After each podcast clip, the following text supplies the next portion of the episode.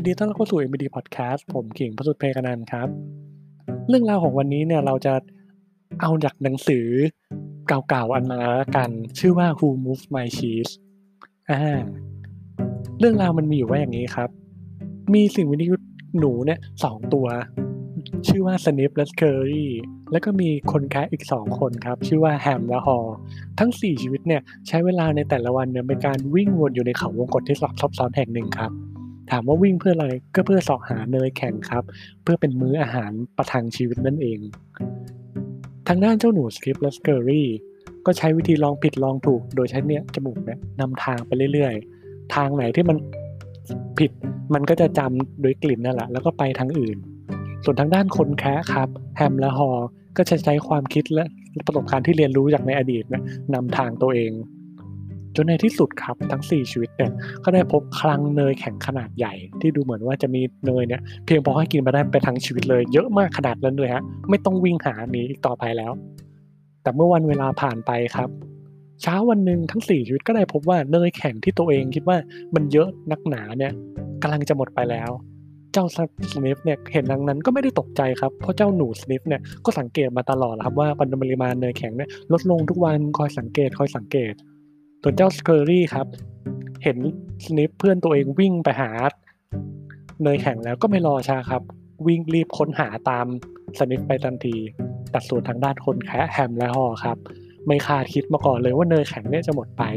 พวกเขาไม่ได้เตรียมพร้อมเผชิญหน้ากับสิ่งกับความเปลี่ยนแปลงทางด้าน Hem เนี่ยก็ถึงกับตะเบงว่าใครเอาเนยแข็งของฉันไป ตะโกนสุดเสียงไม่ยุติธรรมเลยโทษฟ้าโทษดิน แต่ทางด้านฮอก็เริ่มจะยอมรับความจริงได้แล้ว เขาคิดคิดว่ามันเราควรเปลี่ยนแปลงพฤติกรรมแล้วเขาจึงชวนแฮมเนี่ยให้ไปหาแหล่งเนยใหม่เหมือนที่หนูสองตัวนี้กำลังทำอยู่ แต่ทางด้านแฮมเนี่ยก็ไม่ยอมรับฟังครับไม่เอาด้วยฮอจึงต้องออกเดินทางไปยังเขาวงกฏคนเดียวตามลำพัง ทางด้านหนูครับ ออกไปก่อนก็ย่อมพบหาแหล่งเนยแข็งที่ดีได้ก่อน พบเป็นแหล่งที่เนยแข็งเยอะและใหญ่กว่าเดิมฮอถึงแม้จะ ส่วนทางด้านฮอที่ถึงแม้จะออกช้ากว่าครับ แต่ก็ยังได้ส่วนแบ่งอยู่ในที่สุดฮอเห็น ดังนั้นแล้วพบเนยแข็งใหม่แล้วเขาจึงตัดสินใจครับ ชวนแฮมกลับไปที่เนยแข็งสถานีเนยแข็งที่เดิม แต่สุดท้ายก็ถูกกลับปฏิเสธครับ ไม่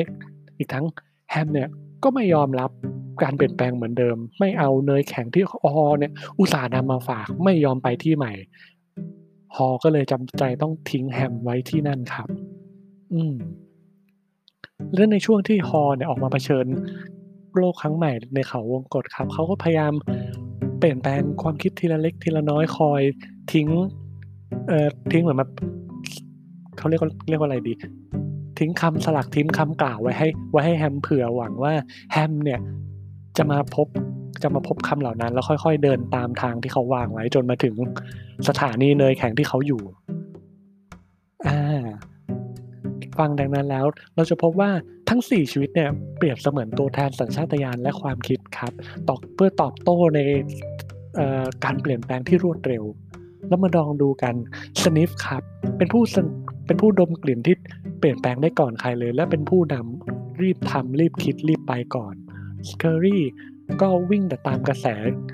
Sniff อย่างเดียว Hem เนี่ยเป็นผู้ปฏิเสธแล้วก็ต่อต้านการเปลี่ยนแปลงไม่ยอมรับความเป็นจริงดื้อด้าน และส่วน Haw ครับก็เป็นคนที่เรียนรู้จากความผิดพลาดได้ แล้วก็สามารถปรับตัวได้ตามยุคสมัย เรื่องที่ผมนำมาเล่าเนี่ยจะเห็นได้ว่าจะมี 2 แนวคิดหลักๆ ที่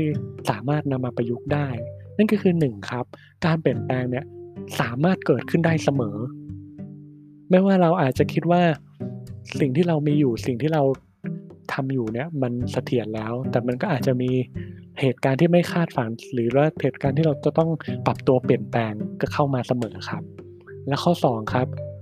ต้องรีบเปลี่ยนแปลงให้รวดเร็วและให้ทันต่อสถานการณ์ ไม่อย่างนั้นแล้วเราก็จะเป็นเหมือนฮอเราก็จะเป็นเหมือนฮอและแฮมขอโทษครับเราจะเป็นเหมือนฮอที่ถึงแม้ว่า ปรับตัวได้ปรับตัวได้เร็ว แต่ก็ยังไปช้ากว่าเจ้าหนูสองตัว แต่ว่าเราก็อย่าเป็นแฮมนะครับ เพราะว่า